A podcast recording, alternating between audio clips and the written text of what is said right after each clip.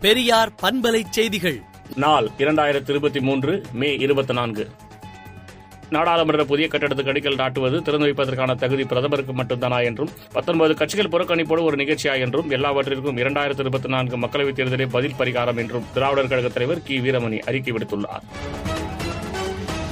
ஒன்பது நாள் அரசு முறை பயணமாக முதலமைச்சர் மு க ஸ்டாலின் சிங்கப்பூர் மற்றும் ஜப்பான் நாடுகளுக்கு பயணம் மேற்கொண்டுள்ளார். முதலாவதாக சிங்கப்பூருக்கு சென்றடைந்த முதலமைச்சருக்கு உற்சாக வரவேற்பு அளிக்கப்பட்டது.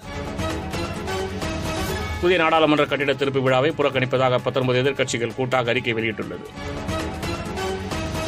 யுபிஎஸ்சி தேர்வில் தமிழ்நாட்டிலேயே முதலிடம் பிடித்த மாணவி ஏஎஸ்ஜிஜிக்கு முதலமைச்சர் மு க ஸ்டாலின் வாழ்த்து தெரிவித்துள்ளார். கேரள முதலமைச்சர் பினராயி விஜயனுக்கு பிறந்தநாள் வாழ்த்துக்களை கூறி முதலமைச்சர் மு க ஸ்டாலின் ட்விட்டரில் பதிவிட்டுள்ளார். சென்னை உயர்நீதிமன்ற பொறுப்பு தலைமை நீதிபதியாக எஸ் வைத்தியநாதன் நியமனம் செய்யப்பட்டுள்ளார்.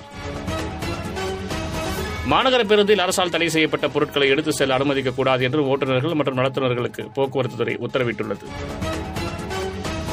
குடியரசுத் தலைவர் வெளிநாடு சுற்றுப்பயணம் செய்வதால் வரும் ஐந்தாம் தேதி நடைபெறும் கலைஞர் மருத்துவமனை திறப்பு விழாவில் குடியரசுத் தலைவர் பங்கேற்க மாட்டார் என தகவல் வெளியாகியுள்ளது. புதிய நாடாளுமன்ற கட்டிட திறப்பு விழாவின் போது சோழர்களின் செங்கோல் பிரதமர் மோடியிடம் அளிக்கப்படும் என ஒன்றிய அமைச்சர் அமித்ஷா அறிவித்துள்ளார். காங்கிரஸ் முன்னாள் தலைவர் ராகுல் காந்தி புதிய பாஸ்போர்ட் வாங்க தடையில்லா சான்று கேட்டு நீதிமன்றத்தில் மனு தாக்கல் செய்துள்ளார். சிங்கப்பூர் போக்குவரத்து மற்றும் வர்த்தகத்துறை அமைச்சர் ஈஸ்வரனுடன் முதலமைச்சர் மு க ஸ்டாலின் சந்தித்துள்ளார்.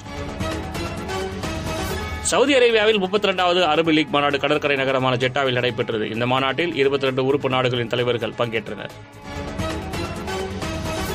அமெரிக்காவில் இயங்கி வரும் சர்வதேச நாணய நிதியத்தின் மதிப்பீட்டின்படி இங்கிலாந்து பொருளாதாரம் இந்த ஆண்டு மந்த நிலையை அடையாது என்று கணிக்கப்பட்டுள்ளது. விடுதலை நாளேட்டை விடுதலை டாட் இன் இணையதளத்தில் படியுங்கள். பெரியார் பண்பலை செய்திகளை நாள்தோறும் உங்கள் செல்பேசியிலேயே கேட்பதற்கு எட்டு ஒன்று இரண்டு நான்கு ஒன்று ஐந்து இரண்டு இரண்டு இரண்டு இரண்டு என்ற எண்ணுக்கு பெரியார் எஃப்எம் நியூஸ் என்று வாட்ஸ்அப் மூலம் செய்தி அனுப்புங்கள்.